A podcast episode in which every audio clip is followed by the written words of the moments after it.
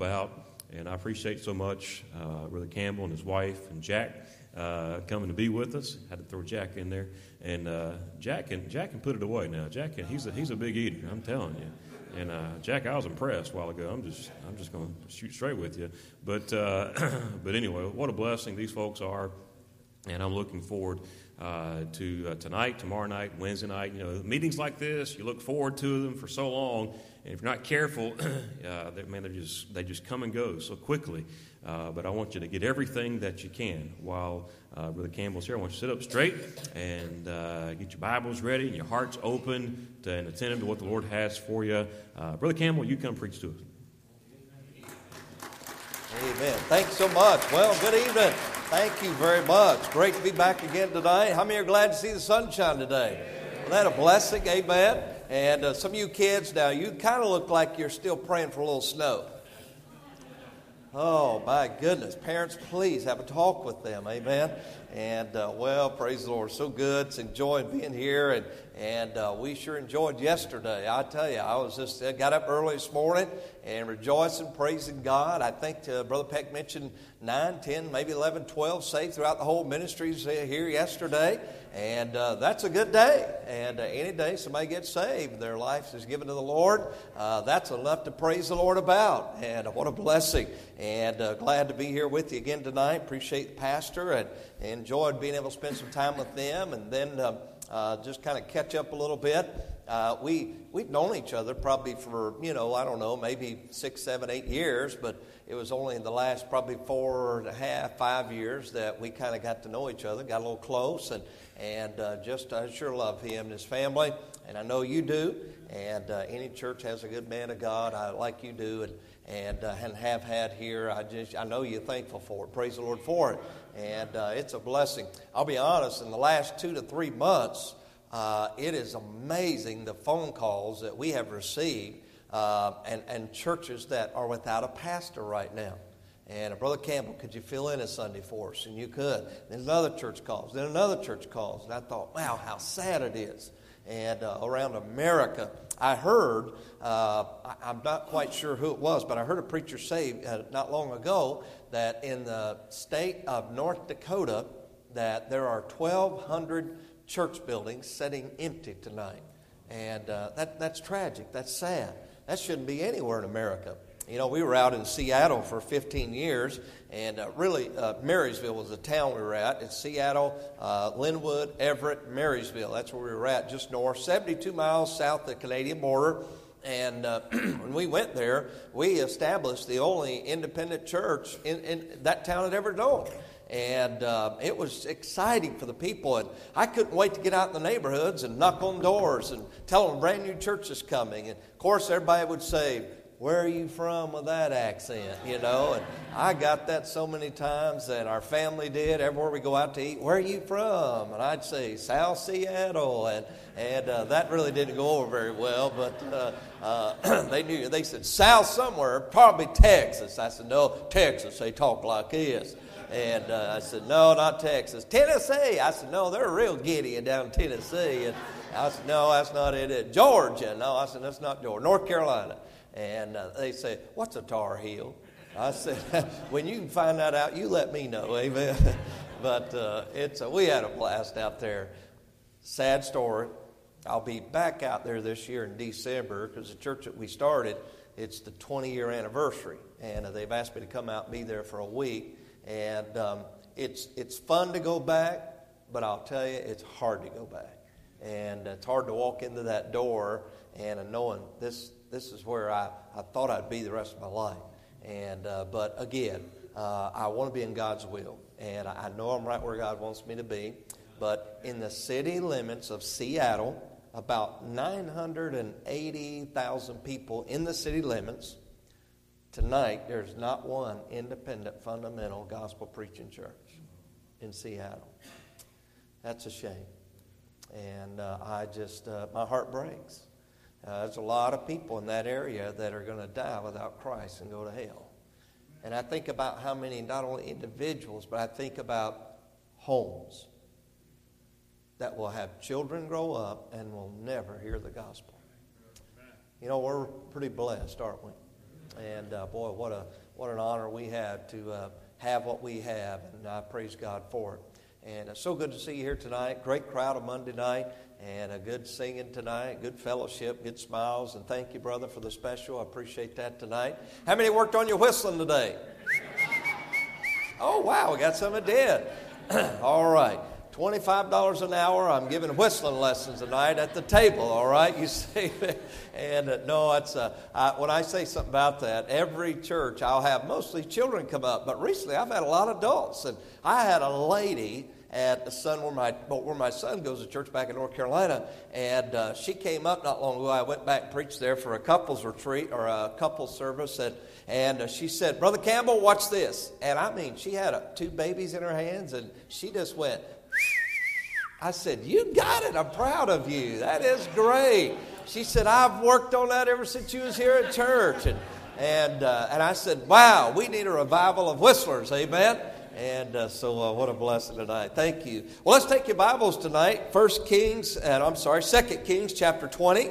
And uh, if you'll turn there tonight, Second Kings chapter number twenty. And uh, I'll say a little bit more about the table. We have some C Ds back there, some D V Ds. Uh, someone asked me if one of the D V Ds uh, is whenever I was uh, preaching in pain. And I think two or three of those uh, back there are. And uh, if you know somebody's going through a trial or going through a difficulty, maybe a little depression, and uh, just, just not handling their trial well, I have found that if you could put something in their hand, that might be sometimes the best thing you can do. And I'm not saying that just to sell some C Ds, because uh, I know what it's like sometimes if you go into trials and you know somebody's going into trials. I don't always know what to say. You know, if I've never been through what they're going through. Uh, we were in California uh, back uh, this past year and uh, preached at a church there, and we were doing a question and answer session. And I said, uh, Pastor said, "Can we do that?" And I said, "Sure, we'd love that." And he said, "I'd like my people to ask some questions about some of the trials they're going through. Maybe uh, could pick your mind about it." And I said, "Hey, we're glad to do it." We've done quite a few of those, and, and I don't know if any of you know Evangelist John Bishop. Uh, he had spinal meningitis and just went through a tremendous trial, still going through it. And uh, we've kind of teamed up a lot and done a lot of meetings together. This coming Sunday down in Cleveland, Tennessee, we'll be there together. But uh, we were there doing a question and answer session. I'll never forget this. Gentleman stood up in the back and he said, "Brother Campbell," and he just almost began to break down immediately. And he said, um, "What could you tell my wife and I on how can we get the trial that we've been going through out of our mind just so we can go to sleep at night?" And the trial that they were going through is that they lost their nineteen-year-old son on a youth activity at their church. thirty-six of their kids had loaded up in a bus and went up and was door knocking for a brand new church to start. And they were finishing up. They were had a great weekend. Church got off the ground. They loaded up. They were driving back to Central California where they were. Some of the kids had never seen the Pacific Ocean, so they stopped by the ocean there, and they were throwing some rocks out and skipping some rocks. And if you're Washington, Oregon, there's there's no beach. It's not like East Coast beaches. It's just it's just cliffs. And uh, some of the kids got out there, a lot of moss on those rocks, slippery, and they got in there. Well, a couple of those kids slipped into the rocks, and it was only knee-deep. And uh, this boy, nineteen, he knew how to swim, and those two boys did not. And he saw them going under and scared them to death. So he jumped in there to help them get them back up on the rocks. And when he set the last boy up on a rock, an undertow sucked him out. And uh, to this day, they've never found him. And that man was asking me, and I tell you, I, if you ever felt helpless, boy, what, what do I say? I've never lost a child. I don't know what that's like. And I pray that I never do. And I'm sure you would pray the same thing. And uh, wow, I was in a church recently in North Carolina, and I preached there, and uh, uh, a gentleman probably late sixties, maybe seventy, came up after it was over, and And uh, walked up and she said, "Brother Campbell, could I have just a few minutes of time with you?" I don't think I have it with me. I think I have it on my desk at home. He said, uh, he handed me a little picture. And he said, "This is my uh, thirteen-year-old granddaughter." And uh, beautiful little girl. And he said, I, I just wondered if I could put her picture in your hand. Would you just pray for her?" And he said, "She's going through a trial. Our family's going through a trial." And I said, you got it, absolutely. I would love to pray for anybody going through a trial. God has really oppressed my wife and I's heart. People are going through trials. And I took that picture and I said, well, sir, uh, is there anything about the trial you can tell me? And he said, well, he said, she hasn't had the best home life. Uh, my son, he's out of church, his wife, they've kind of been having marital problems. And he said for two years, she's just gone into high school and uh, her first year's there. And he said she has been bullied, she's been made fun of. And he said right now she's in the hospital. We don't know if she's going to make it. He said, but just seven days ago, she tried to take her own life. thirteen years old. And I thought again, what do you say? And uh But I say all that, sometimes I have found when I don't know what to say or in fear that I might say what I shouldn't say, uh, I just say, could I put something in your hand that might be a help to you? And I've found that to be a help, whether it's some materials or, you know, a, a preaching C D or something. And uh, so anyway, if those could be a help to you, and uh, my wife has some back there as well, and, and it'd be a blessing. Let's stand tonight if we can. We'll read some scriptures here, beginning in verse number one and uh, Second Kings chapter number twenty. It says, in those days was Hezekiah sick unto death. And the prophet Isaiah, or the preacher, that's Isaiah, the son of Amos, came to him and said unto him, thus saith the Lord, set thine house in order, for thou shalt die and not live. Then he turned his face to the wall, and he did what I think all of us would, uh, would uh, earnestly begin to do, especially if we had not been doing it. He prayed unto the Lord, and he said these words, verse three, I beseech thee, or I beg you, I plead with thee, Lord, uh, remember now how I have walked before thee in truth, and with a perfect heart, and have done that which is good in thy sight. And Hezekiah wept sore, and rightly so. And it came to pass, afore Isaiah was gone out into the middle court, that the word of the Lord came unto him, saying. Now Isaiah came in to make a pastoral visit.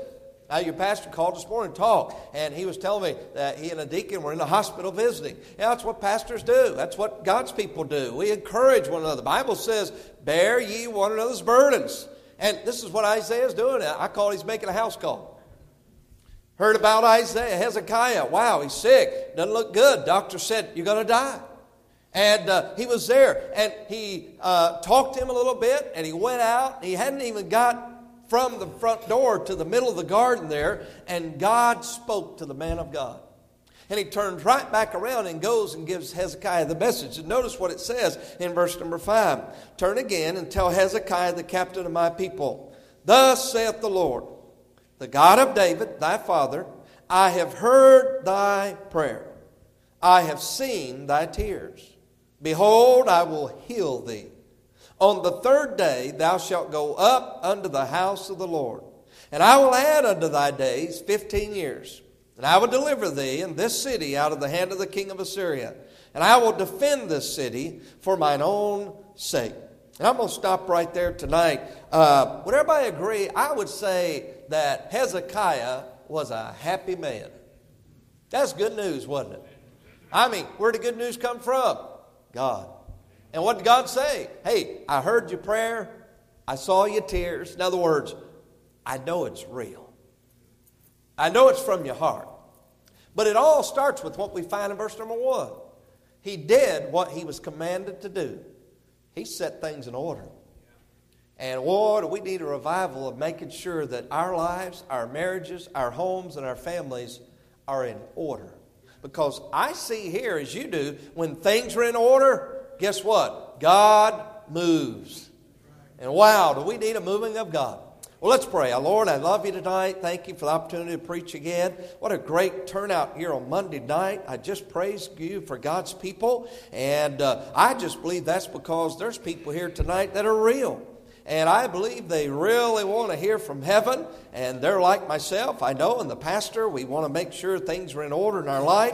Because, God, we cannot afford to not be where we need to be in our lives right now and not hear from heaven. So, Lord, speak to our hearts tonight. Encourage us.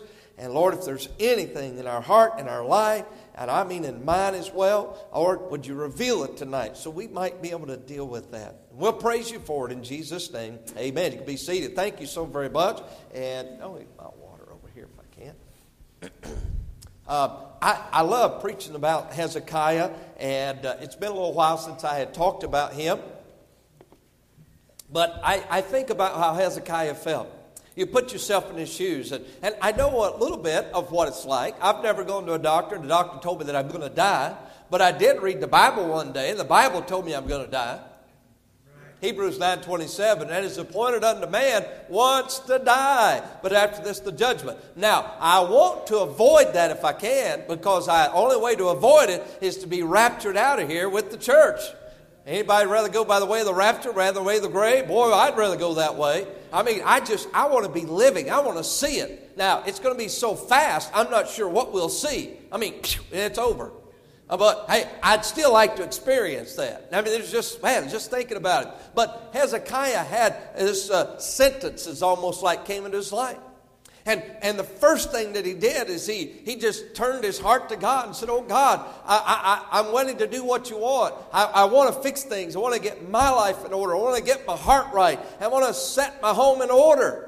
And and wow, if there's one thing, and I'm sure you would agree with me, uh, whoever wins the next election as the president of America is not going to bring about revival in America. Right. It's not even going to fix our country. Right. I believe what is going to do more to fix our country and, than anything in, in America history is if homes like are represented in this church right here tonight would get just as close to God as we can. I believe that's the only thing, that's the only hope for our nation. That's the only hope for the next generation. That's the hope for my children, your children. And I so want my children to grow up. And and, and I, yeah, I have one twenty-eight, but I have one ten still coming up. And, and, and I want him to be able to grow up and him to look back as I've been able to do and think about when I was eight years old. A dear saint of God came to our Christian school chapel one day. Doctor Fred Brown, he led some of the music for Doctor Lee Robertson in Highland Park for many years. And he preached in chapel on hell that day. And as an eight-year-old boy, I heard the gospel that day, convicted me. And wow, I got saved that day. It changed my life. My name got recorded in the book of life. And, and wow, for the first First time in my life, I had joy, I had victory, and joy was exciting. And I can remember the week that Doctor Lester Roloff came to our church and brought the Rebecca Girls Choir, and they sang. And I remember looking at our church, and I remember saying to my dad, who was an usher for all those years, Dad, I have never seen so many people in our church in all my life. Now, that's what our kids ought to grow up with, that kind of a heritage. And I'm glad that I grew up with that. I never, ever in my life, as a little boy growing up in the Campbell home, ever got up on a Sunday morning and had to say, Dad, what are we doing today? I already knew what we were doing on Sunday. I mean, I knew we were going to the house of God. I didn't know there was anything else to do on Sunday except go to church. I mean, we loved it. I mean, it was exciting for us. And boy, I'll tell you what, the older I get, the longer I live, I want to see those kind of days come back again. And I want to see our churches be revived. But our churches cannot have revival until our homes have revival. And our families experience revival. And I'm not just talking about one in each home. I'm talking about man, woman, boy, girl. I mean, everybody. And well, you say, is it possible? It is possible. I'll tell you, it's sad today in America, we have more technology than we've ever had in our country. And I believe we're less spiritual today than we've ever been. We have more opportunities to, I, I mean, have it. And I'm not against technology. I think technology can be a great tool, but I'm right now not seeing much technology that's doing much to help us become more where we ought to be as Christians and, and bringing about revival. And, and again, I'm not against that, but I'm just saying, hey, whatever it is, can you imagine what they did on the day of Pentecost? three thousand people got saved that day. That's just the people that got saved. There's, it's untold how many thousands were there. I'd love to have been one of the teenage kids, Brother Peck, went home that Sunday after church. Wow, Mom, what a service we had. I mean, I saw a whole family got saved today. I saw that dad and then the mom followed, and then their children. Wow, Mom, that was exciting. That was good. And guess what? They didn't have emails. They didn't have text messages. Hey, can you imagine if they had had that, what could have happened maybe? But I'm just telling you, if we're relying on those kind of things today, that's not what's going to bring about revival. And so I, I want to talk to you a little bit about this tonight. Uh, we, we must bring order. I, I looked at that line. Let's look at it again in verse number one. It said, uh, when, when this sickness came in his life, uh, wow, God said these words by the preacher, the prophet Isaiah. He said, Isaiah, I want you to go to Hezekiah, and I want you to be just frank with him. I want you to be abrupt with him. And, and by the way, that's the kind of preaching we need today, folks, you know. And, and that's, I know your preacher preaches that way. Your former pastor did. And, and wow, that's what we need in America. And, and wow, we need some preaching that's just going to be right down the line. The straight truth of God's word. And, and, and so he went in there. He said, I want you to tell Hezekiah just like it is. Black and white. Cut to the chase. Hezekiah, set yourself in order. Do you notice the preacher never asked him why he was sick? What brought this on? Why are you in this shape? You know, a lot of times if we're not careful, as I said a while ago, we sometimes can say the exact wrong things. I've heard people say this. It is not true, not one ounce. Well, I wonder if they're sick because of certain sins. Oh, folks, that's not Bible. And none of us should ever go there. That's not our area. That's not our expertise. We shouldn't look at anybody when they're going through a trial and say, wow, I wonder what they did. Oh, I bet that teenage son that went wayward. Stay out of that. That's God's job. That's God's business. Let God do what he can do better than we can ever think about doing. But Isaiah went into the house and he said, Hezekiah, I'm just here to tell you what God said. And don't get mad at the preacher. Amen. Amen. If the preacher tells you what God said, I mean, it's the truth. And you say, wow, has it hurt? Oh, yeah. Man, I've had my toes crushed before. I've had my shoulders crushed. I've had my head crushed before by the preaching. I've had times when I was in preaching, I wish the preacher would have stopped twenty minutes earlier so I could get to the altar. I can't take anymore. Wow, woe is me, I am undone. I, wow, this is amazing. And boy, I'll tell you, every time I go to altar and I get right with God and I lay it on the altar, when I get up and leave, wow, that felt good. Oh, feel, I thank God for conviction. Man, conviction is one of the best friends we could ever have.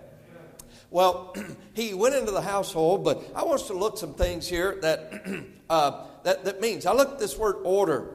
Order, I, I know we probably know this, but order just means uh, proper arrangements. Uh, set some things in proper arrangement. Uh, put things in priority scale of importance. Put them where they need to be. Uh, it, it, it means uh, uh, to have harmony. Uh, uh, you know, you, uh, a piano, where's the pianist tonight, the organist uh, over here? Uh, you can tell when that organ's out of tune, can't you?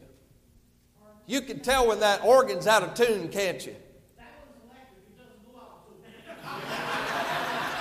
You're not helping me, brother. Well, glory to God. Praise God. Now, if we could have a body like that, amen, we will one day, amen. Scratch that illustration out. Piano player, where are you? You can tell when that thing's out of tune, can't you? Praise God for you. Wow. Amen. All right. Hey, harmony in the home. Amen. By the way, mom, dad, children, we can tell when our home's out of order. We can tell when there's not harmony. I'll tell you who else can tell too, the devil. Boy, when that order and arrangement and harmony is not where it needs to be, devil, ah, I saw a little door. I think I can pay some visits here. I think, and you must understand this, we ought to have a plan, as I preached yesterday, because I can tell you why the devil always has a plan. He's had a plan ever since he was kicked out of heaven. And it came to earth, and it says in Revelation twelve, woe be unto the inhabitants of the earth, for the devil has come down unto you. When he got kicked out that fast, he had a plan. And his plan was to attack not God's creation, the home. And he attacked the first home that God put together. That's why it's so important that our homes have a plan of attack. That's why we need harmony. That's why we need some arrangement. And, and, and, and you know, think with me tonight. If if we were to go to our homes tonight, and I know you've heard this, Lord was to come back, would, would he be pleased with what he found in our homes? Would things be in the proper order? Would things be where they need to be? Uh, have we worked preventatively to try to get that? That's what it means, set thine house in order, proper arranging of things. And, and and you know, we don't never like we never like accidents to happen, and God forbid those kind of things happen. But uh, I mean, it like it, it is reality. And when sometimes things happens out of our control, and, and things happen, and uh, Lord forbid, I, my wife and I, we pray we both go out in the rapture. We want to grow old. We want to see our kids grow up. We want to have grandkids. We want to serve God, and, and we just want to be faithful unto death. And and but if, God forbid, if something was to happen to my wife and I, we didn't make it off of this trip, my son back home, I would so hope that we've tried to live life in such order that if he had to go into our house, he would know where things are. Proper arrangement of things. You know, you can't get a death certificate without a birth certificate. Where is it? Social Security card. Where where are those things? Now, no, it's, a, it's never thought about like that. Setting proper things in order. I mean, just you just have to have. Where's financial records? If they were to come into our house, uh, would they be able to access our bank accounts? Would they know the PIN numbers? Would they know the passwords? And, and you know, uh, that's where we're at in America today. But, I mean, seriously, we got to stop and think about these things. And, and, and the devil's thinking about those kind of things. And, and wow, we got to have a proper arrangement of things. And, and it said, God forbid those happen. Folks, if we had a fire in our home while we're at a service tonight, or if we go home tonight, three in the morning, and a fire breaks out, boy, we sure want them fire alarms to work, don't we? If you're in a church, we sure want them sprinklers to work. You see, we expect some things to happen when tragedies like that happen. But the sad thing, sometimes when trials and events hit in our life, we have not done the proper maintaining of things, and then, wow, all of a sudden life's out of kilter. We don't know what to do, and everybody in the home is on a different page. That means we're out of harmony. And so, boy, it was so important that we understand what he was talking about. Now, I'm going to give you three thoughts here tonight, but let me just show you some things here. I was kind of curious on dealing with sickness. Why was Hezekiah sick? I don't know if you've ever studied this out, but I want to just share you some things that I started. Let's go back here a little bit, and let's just kind of find out. uh, because Hezekiah was giving a warning by God. Would you agree? Get things in order. You're going to die. And, and so the preacher came in and told him, but why was Hezekiah sick? And I just kind of noticed some things. And, and I can't tie everything back to that and say, this is exactly, I know why he's sick, because it doesn't say. But I just think there's some things that Scripture gives us that kind of leads up to it. And so let's go back here and look. And uh, let's go back to, uh, uh, we started in chapter twenty. And, and uh, let's go back to chapter nineteen.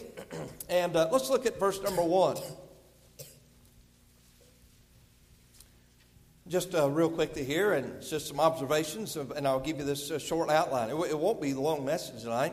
It says in verse one, chapter nineteen, and it came to pass when King Hezekiah heard it, that he rent his clothes and covered himself with sackcloth and went into the house of the Lord. Now notice, what caused, it seems like, would you agree, he's kind of like maybe in a panic mode. There's some serious news just there. Now it doesn't tell us what he heard, did it? How many have ever heard some news and it upset you? Wow, isn't that amazing? You ever get a phone call? Wow, oh my goodness, my life just changed. You know, and I was in uh, Kentucky and I had the heart attack, and uh, I don't even remember my wife, but my son Isaac was back home in church.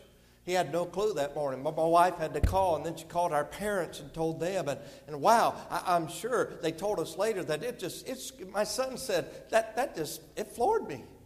It scared me to death. He had to get in the car and drive six, seven hours to try to be where we're at. And I mean, when they came in and told me, uh, uh, they never would. When I was having the heart attack, they came in the emergency room, and I'm laying there on the bed, uh, Brother Brother Dale, and I would ask them, I'd say, could you just please tell me, what, what are you finding? What's going on? And they'd say, Brother, Mister Campbell, they'd say, Brother, they said, Mister Campbell, uh, we don't want you to worry about a thing. Please try to be as calm as you can. We're going to give you some medicine for the pain, and uh, you're in good hands. Could you tell me what's wrong with me? They would never tell me anything. I mean, they wouldn't tell me anything. Would somebody please tell me something? And they'd come back a few minutes later. I'd say, could you tell me now? You looked at the paper. What does it say? Am I okay? What's going on? And then when the doctor came and said, uh, nurse, uh, we're going to get Mister Campbell on a helicopter. They're eight miles out. We're going to have to fly him to University of Kentucky Hospital in Louisville. I said, ma'am, could you tell me what's wrong? And she kept saying, Mister Campbell, don't you worry about a thing. And I'm like, you lay here on this bed and say not worry about a thing. You, let me be in your shoes and let's turn the thing around here. You know what I'm saying? He just heard something. That's why it's so wise of us to be careful what we say to people. Yeah. We could say things to our spouses and not even realize, but wow, we've just maybe sent them in a, a, a time of panic. Now, let's let's go back. I started reading some things here. So we know, wouldn't you agree? He heard something, upset him. And it upset him so much he rent his clothes. And, and that was just the way that they, they did. They, they, they uncovered themselves and put sackcloth. That was just a customary procedure of things to do. And so uh, if you'll go down to uh, verse three. And they said unto him, thus saith Hezekiah, this day is a day of trouble and rebuke and blasphemy. And wow, all these things that, that are going on in his life. But let's go back to chapter eighteen. I dug back a little further, and I was reading here this morning, and I said, I want to find out a little bit more. What did he hear? What did he hear? And so look with me in verse number nineteen of chapter eighteen. It says here, and Rabshakeh said unto them, speak ye now to Hezekiah. This is what I want you to tell him. So we heard chapter nineteen, verse one, what upset him? He heard something. All right, now we have the conversation where it points back and says, hey, won't you go tell Hezekiah this? All right, let's notice what it says. And he said, go tell the king, thus saith the great king, the king of Assyria, what confidence is this wherein thou trustest? Then he goes on, verse twenty, thou sayest, but they are but vain words. Hezekiah is talking about, I, and then goes the king, uh, Sennacherib, this king here, and the king of Assyria, uh, uh, says to him, I have counsel and strength for the war. Now on whom dost thou trust? Don't you notice now somebody's trying to put doubt in Hezekiah's mind?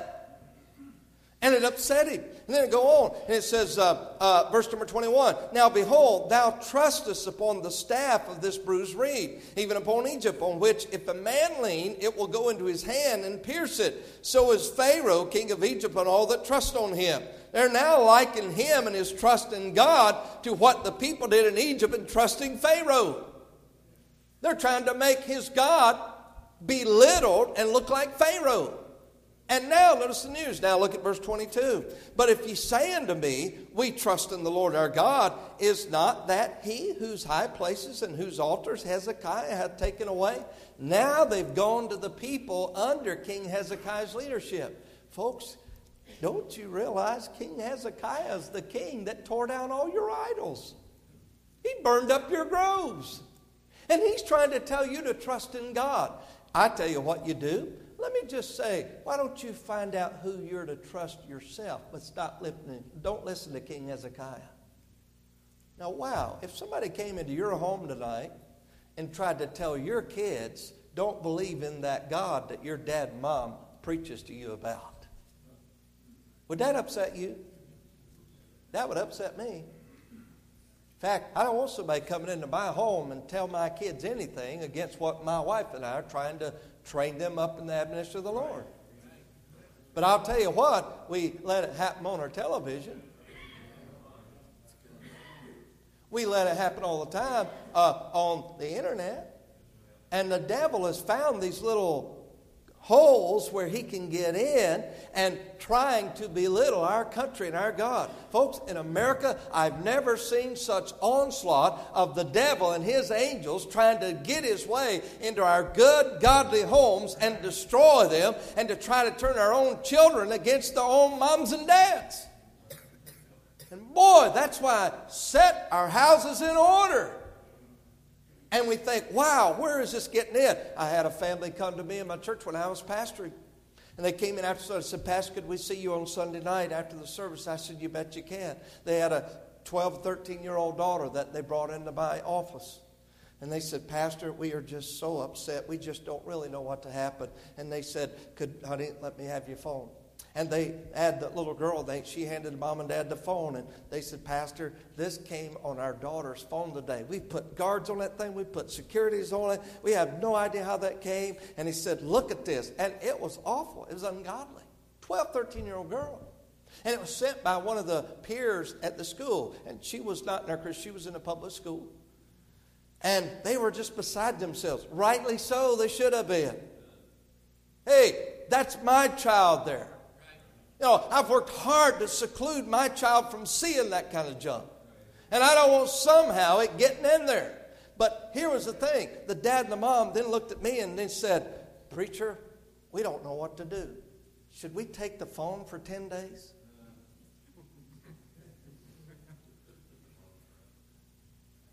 I said, um, let me ask you a question. Are you asking for my counsel? Just, I want to get that first. Because if you're not, then I probably shouldn't share it with you because most likely you're not going to take what I give you. And they said, by all means, Pastor, please tell us. I said, Dad, do you own a shotgun? Uh, yeah. I said, I tell you what I think I would do. I would take that thing out in the backyard and put it down by the stump. I'd bring my whole family out there, and we'd have a little service. And I'd just get a twelve-gauge, and I'd just blow the smithereens out of that thing. And the dad looked at me. He said, but, Pastor, do you realize how much they cost?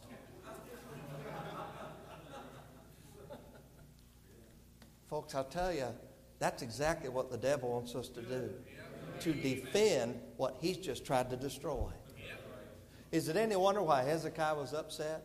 The king Sennacherib came in under Hezekiah's leadership. He had no right coming over into his kingdom trying to tell his people how they ought to live. Here's King Hezekiah. He got his people around and said, folks, we don't need idols anymore. We have the one true God. We need to get rid of that garbage. We're going to serve the King of Kings and the Lord of Lords. And the people said, we like that, Hezekiah, we agree. And so somehow word got out that that happened. And old Sennacherib, he didn't like that. So he comes in and he starts questioning Hezekiah's leadership. Right. And then he starts questioning the people. And look at this verse, verse twenty-two again. But if you're saying to me, we trust in the Lord our God, is not that he whose high places and whose altars Hezekiah hath taken away, and hath said to Judah and Jerusalem, ye shall worship before this altar in Jerusalem. Now therefore I pray thee, give pledges to my Lord the king of Assyria. Folks, don't serve Hezekiah anymore. Serve king of Assyria again. That's wicked. But it's going on in America every single day. And you say, well, now, Brother Campbell, that's, that's maybe a little bit stern to tell them. Folks, I just believe that if something is going to destroy something that I dearly love and have worked hard to guard, I believe when God said, utterly destroy the enemy, I believe that means just don't take it and put it in the closet for thirty days. I mean, I believe that means just utterly destroy it. And all of us should. If we can't control it, this, the computer, the music we listen to, what comes in on the television. Folks, I mean utterly destroy it because the devil's going to find his way to get in there. And boy, we got to set thine house in order. Where'd that come from? That wasn't man's idea. By the way, that was God's idea. It wasn't man's thoughts. It was God's thoughts. And we need to take heed that things are set in order. When I looked at this and I thought, wow, he went to the people. He bypassed that. And moms and dads, if we're not careful, that same thing's going to happen to our children. That's why when I was a boy in church, and this is just how I was raised, I was raised old-fashioned dad and an old-fashioned mom, of which I thank God for. Next week, my mom and dad will celebrate, is it seventy-two years of marriage? I feel very blessed. My mom has a ninth grade education, had to quit school and start picking cotton ninth grade to put food on the table. My dad has a third grade education. Now, I don't say this to belittle my dad. I think my dad is a smart man. My dad has more common sense than, wow, yeah. Now, my dad's a man of few words. My wife will tell you. I call home to this day. I'll say, if my dad were to answer tonight, this is kind of how it would go. I say, hey, Dad. Hey, where you at? What you doing? I'm in Michigan. Snowed yesterday. Wow. Wish you was here where it's warm. You want to talk to your mom? I'm serious. That's it. I, but, but, but, Dad, here's Mom. I'll get her. He just don't talk on the phone. By the way, if you're in person, you about come in the river room. Oh, let me get Mom. Mom's the spokesman for that. That's just my dad. And that's not a bad thing. My dad is a great man. I mean, he, he's been in the same church. He ushered in church this past Sunday at ninety-three years old. Now, he was a deacon for forty, forty-one, forty-two years. And, and I mean, you know, my, my mom will soon be eighty-nine, I believe it is. And my, and my wife's parents, they're getting ready to go on their fifty-fifth, fifty-sixth year marriage. We feel very blessed. But when I grow up, grew up, I was always allowed, when we go to church, I had to sit with Dad and Mom in church. I, I didn't need to ask. Mom, Dad, y'all sit over here. Can I go way over here and sit? I had an old-fashioned preacher, Al Price. Wow. I'll never forget one Sunday morning, I was sitting on the end of the pew. Mom and Dad were on the other end. And this was a good day when I didn't get an ear pull, you know, an ear tug. And I'll never forget, there was two or three teenage girls in the back right over here. They talked the whole service. I knew them. I knew them. They were in our Christian school. And I mean, they cut up. They talked. Finally, the preacher, I guess he just had enough. He got everybody's attention that day. Ho, girls. Hey, right here. Whoa, right there. You. And he called her name. Uh, Rose and you, uh, Karen. And yeah, yeah, right there. Now, either I can keep preaching and you can quit talking. Man, I'm sitting over there. Praise God, I'm sitting with Mom and Dad today. Hallelujah, the Lamb of God, amen. And he said, I tell you what, I don't see that you're going to stop. I want you to stand up, come down front. I want you to sit right here where I can keep better track on you, because it looks like you're not anywhere close to where you ought to be with your Mom and Dad.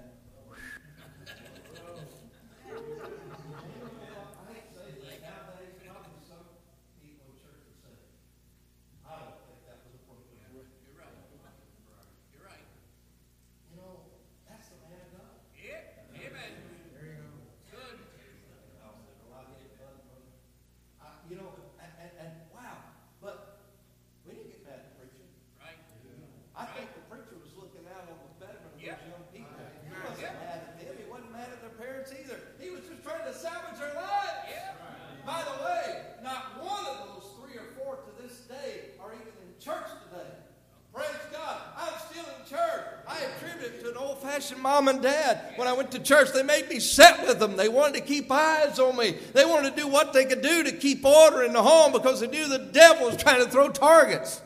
And so, boy, we got to be careful about that. And so let me go right on here and, and, and just show you some things here. Uh, this, look down at verse number twenty-seven, if you would, of, of chapter eighteen. But Rabshakeh said unto them, hath my master sent me to thy master and to thee to speak these words? Now look down at verse number twenty-eight. Then Rabshakeh stood and cried with a loud voice in the Jews' language. He even went into their language, and he spake, saying, hear the word of the great king, not the word of the great God, the king of Assyria.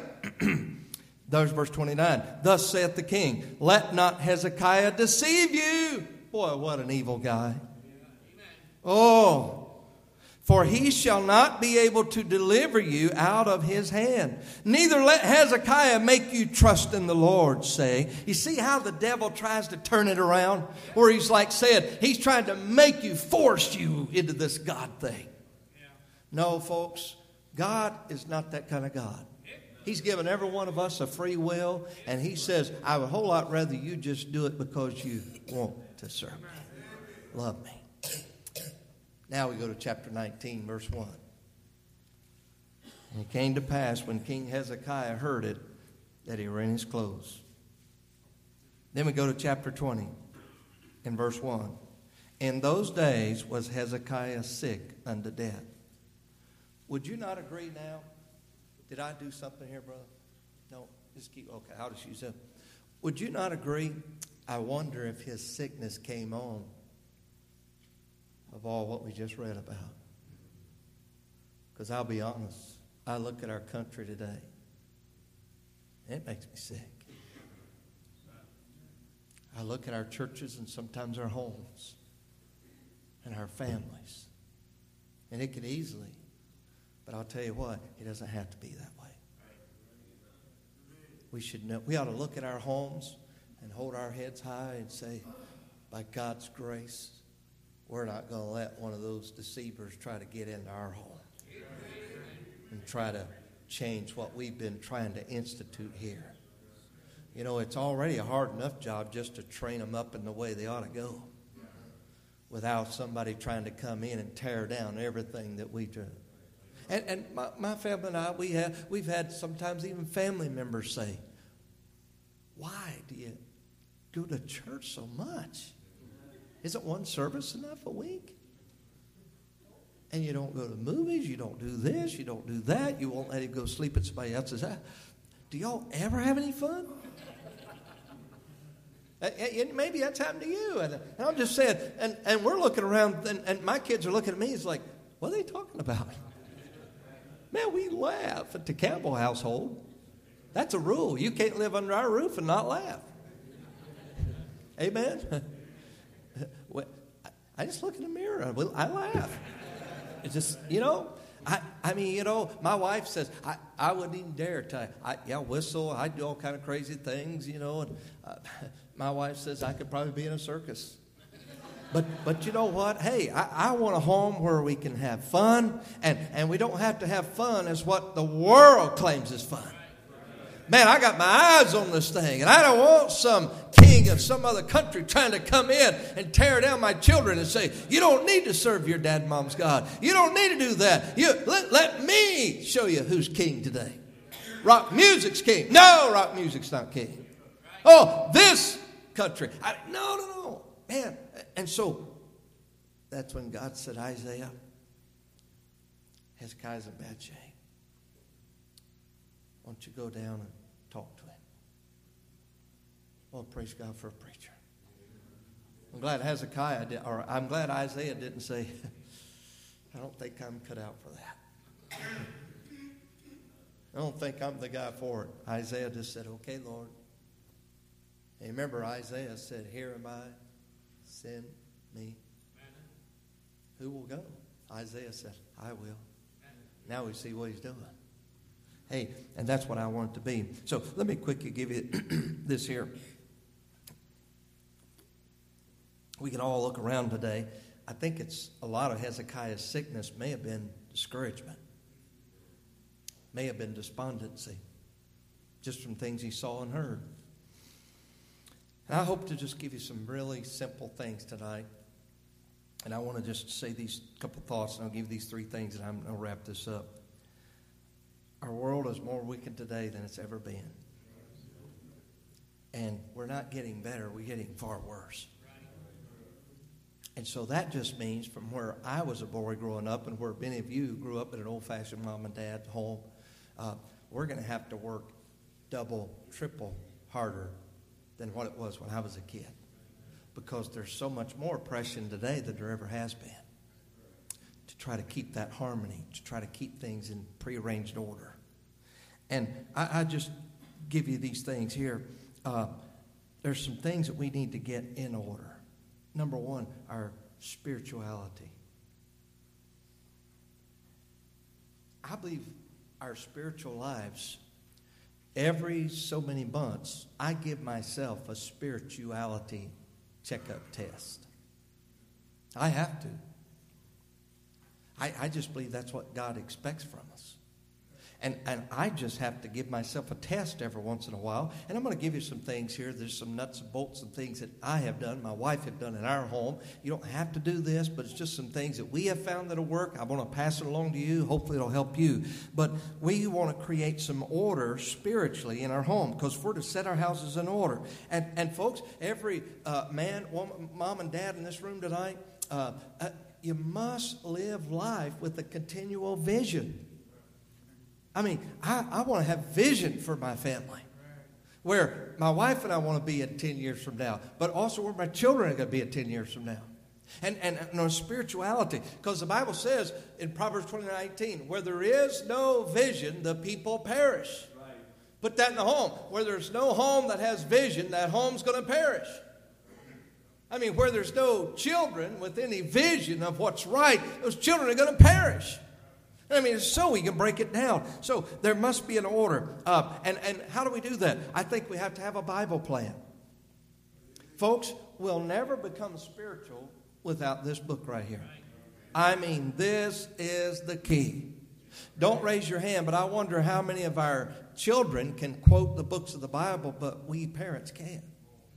I mean, we ought to know the books of the Bible. And I mean, we, we can make it fun. We used to make it fun in our home. I remember with our oldest son, Isaac, say, Isaac, all right, I'm going to time you. See how fast you can do the books of the Bible. And we'd say, let's see if you can beat Dad.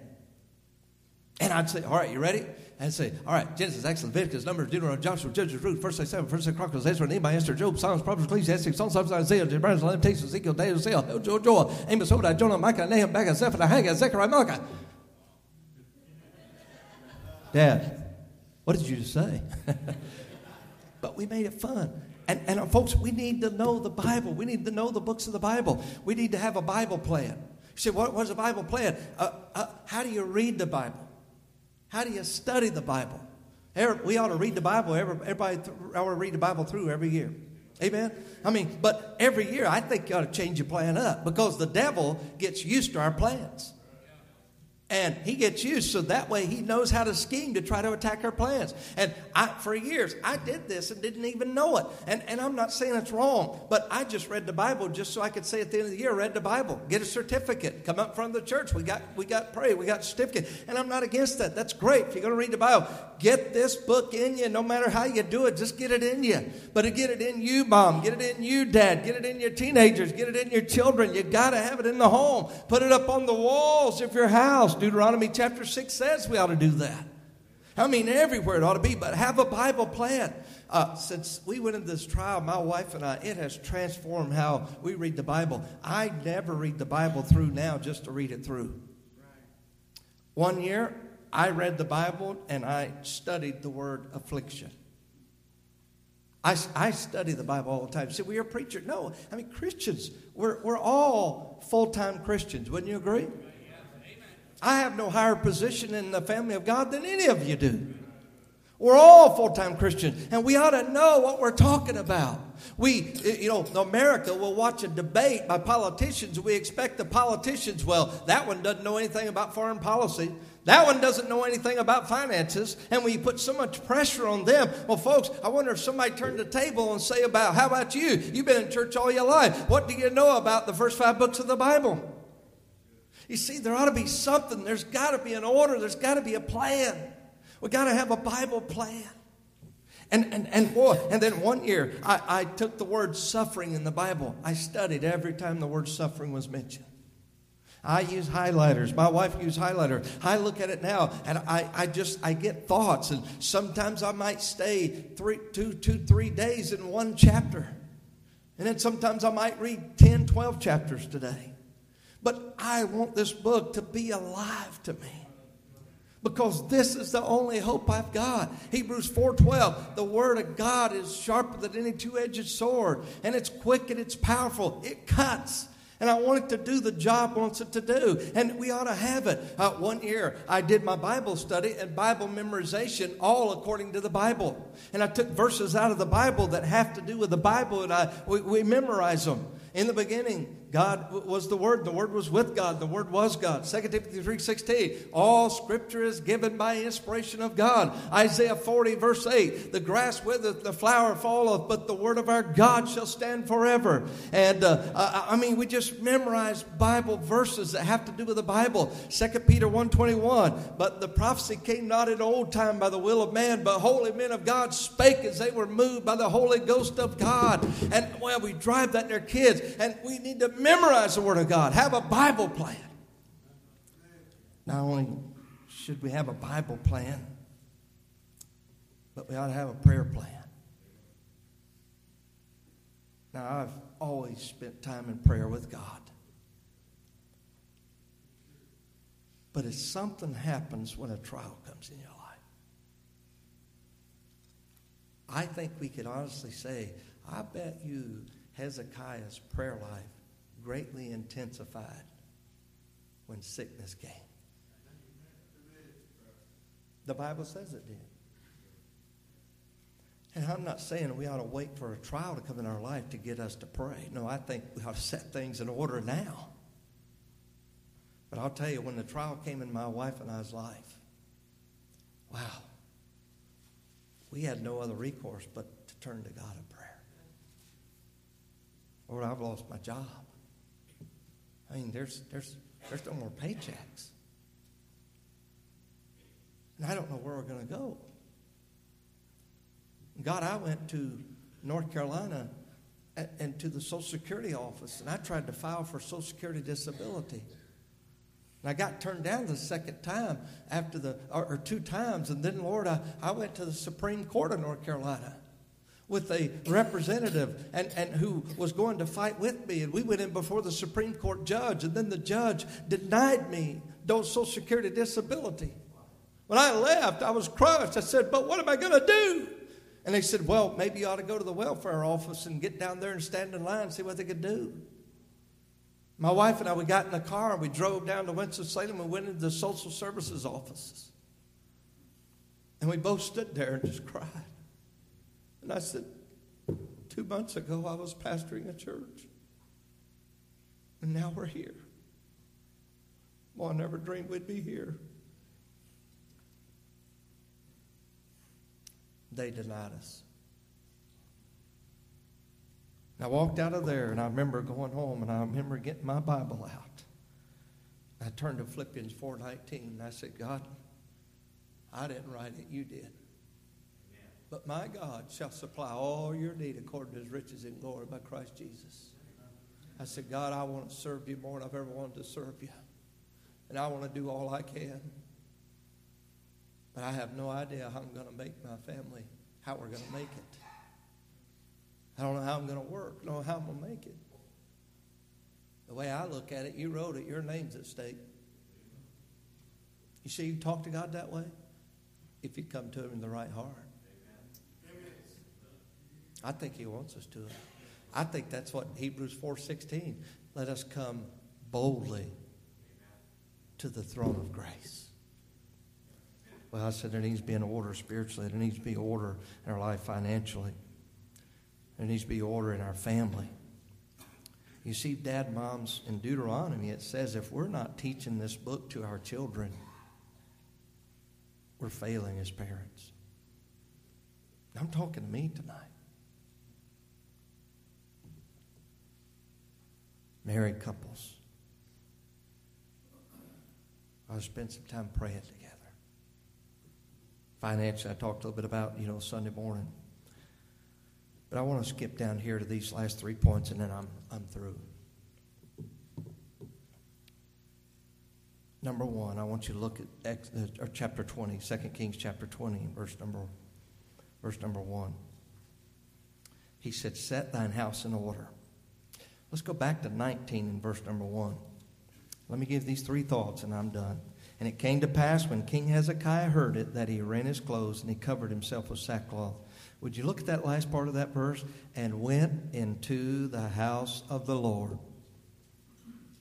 Look at verse fourteen. And Hezekiah received the letter of the hand of the messengers and read it. Hezekiah went up into the house of the Lord. Number one, don't, if you get anything, get this tonight. How are we going to set our houses in order? Folks, we got to get to the house of God. Now, I'm preaching to all the ones who are here tonight. God bless you for being here. It's evident that you came tonight because you want what this book wants for us. But in one year from now, if the Lord allows me to come back, I'll be able to see the same faces sitting here. Pastor Dale should not ever have to say when I say, whatever happened to that family? Oh, Brother Campbell, a great trial of affliction came to their life several months after our meeting. And sad to say, they quit church. My wife and I are seeing that all over America. Why is it that when trials and hardships comes in our life, that it's God's fault? Why is it that God has to take the blame? Somebody asked me the other day, Brother Campbell, Miss Campbell, you've traveled the country now four and a half years, and we've not traveled like a lot of people have. But the pastor asked me this question, what do you see in our churches today that's missing? And Pastor, I don't know why, but this just quickly came to me. I said, okay, I'll tell you what I see missing. Anybody that's forty years old and under. That's what's missing. Where are they? You know, it seems like everywhere I go, I'm preaching to the gray hairs. That's a good thing. Hey, they've been doing it most likely all their life, and they have no plans of changing. And everybody that's sixty and older, raise your hand in here tonight. If you've never had a trial, put your hand down. Hey, we ought to commend them tonight. They're still here. They didn't quit. They didn't bail out. Praise God. Isn't that great? And we learn from that. Oh, we got to get to the house of God. Hebrews ten twenty-five says, and so much more as you see the day approaching. Our kids are watching how we handle every trial of life. And wow, we need to keep on keeping on. Number two, look at chapter twenty and verse number one. In those days was Hezekiah sick unto death. And notice the next line, and the prophet Isaiah showed up. And then we know down in verse number uh, uh, verse number four, and it came to pass afore Isaiah was gone out in the middle of the court, the word came to him again. He said, go inside and tell Hezekiah this. I said, number one, we ought to get to the house of God. Number two, we ought to get to the man of God. Thank the Lord for Pastor Dalton, who was here those many years and preached the Bible faithfully. And boy, what a blessing. His family's here. What a blessing that is. And then when, you know, tragedy happened, you know, hate to see somebody go like that. Breaks our hearts. But we know God has a plan. And, and we don't understand that plan. But then God brought yet another man of God. And a good man of God. And wow, I mean, you have no trouble just giving him your submission, your allegiance. Why? Because he didn't put himself here. God put him here. And we got to keep in our mind, God's men are placed in God's places by God, not man. And if that be the case, then God has them there for us. Oh, and, and oh, we got to get to the man of God. And and, and so I, I, I'm just saying, wow, and and and. Dads, especially tonight in their homes, you know, the Bible says we ought to be the head of the home. We ought to be the head spiritually. We ought to be the head directionally. It ought to be up to us. We are going to the house of God. Preacher started it out. Joshua said, as for me and my house, we'll serve the Lord. I'm almost hesitant to say this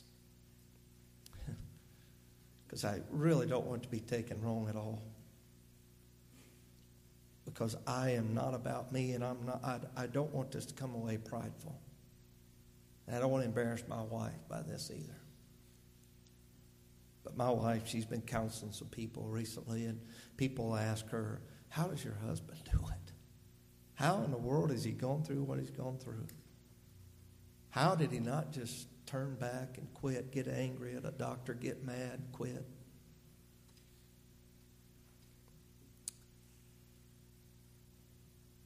My wife has no idea.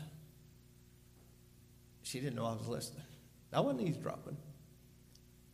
But I've heard her say several times, you don't live with my husband like I do. He's the best Christian I know. And I don't say that to build me up. That puts a lot of pressure on me. But I don't want to let her down. And my kids have heard her say that. I've heard her say to our boys, your dad is the wisest man I know. And I'm not bragging on me. Please don't take it that way. But I don't want to disappoint my kids. I think every man in this room that has a wife and kids, you ought to desire that from your wife and your children. And I think we ought to be able to say that about our preacher, our pastor. I bet when Isaiah came back in and said, Hezekiah, I just heard from God. He said, you're going to be all right. He said, you're going to live, and after all, he's going to give you fifteen more years. Can you imagine what happened? I kind of think, wow, oh, you're the best preacher in the world. Woo-hoo, I got the best man of God. And y'all feel that way. Number three, and I'm done. I don't go into this little. We all know what happened in verse number one of chapter twenty. In those days, Hezekiah sick unto death, the prophet Isaiah came unto him. He said, set thine house in order. And look at verse two. Then he turned his face to the wall, and he prayed unto the Lord. We ought to get to the place of prayer. Get to the house of God, get to the man of God, and get to the place of prayer. Prayer should not be something that we do just when tragedy strikes. Prayer ought to be a lifestyle. Now, this is just something I do, and I told you, my wife, I'm sure has her. I have a prayer book, a prayer journal. I just, I'm finding out that when I turn fifty, I just don't remember as much as I used to. And I got to write it down. And I meet so many people that say, could you pray for me in my trial? If I don't go in here and quickly write it down, I'm going to forget it. I take this with me at work. Now, you have yours? Could, could you just hold it up there? I figured she'd have it. That That's my wife's. That's just something we chose to do. I don't I've, I don't look at I've, I've never looked in hers. I don't know if she's looked at mine or not. It's just a private thing. It's just something I take serious. Because to me, I think that's the only way we're going to change things. We've got to get serious about it.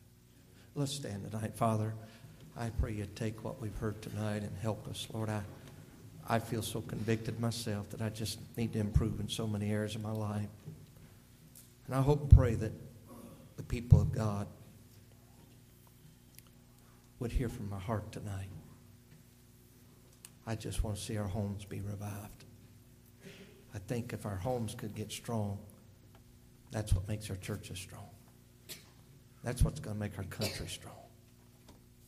Thank you for this great church, great people, great man of God. I know, Lord, if I was in this area, I'd be here every time the door's open, because I know this preacher could teach me some things. Would you help us tonight just set some things in order? I'm going to ask the instrumentalists to play. Anybody here, if you need to come to the altar, if you feel like there's some things in your life that's not normal.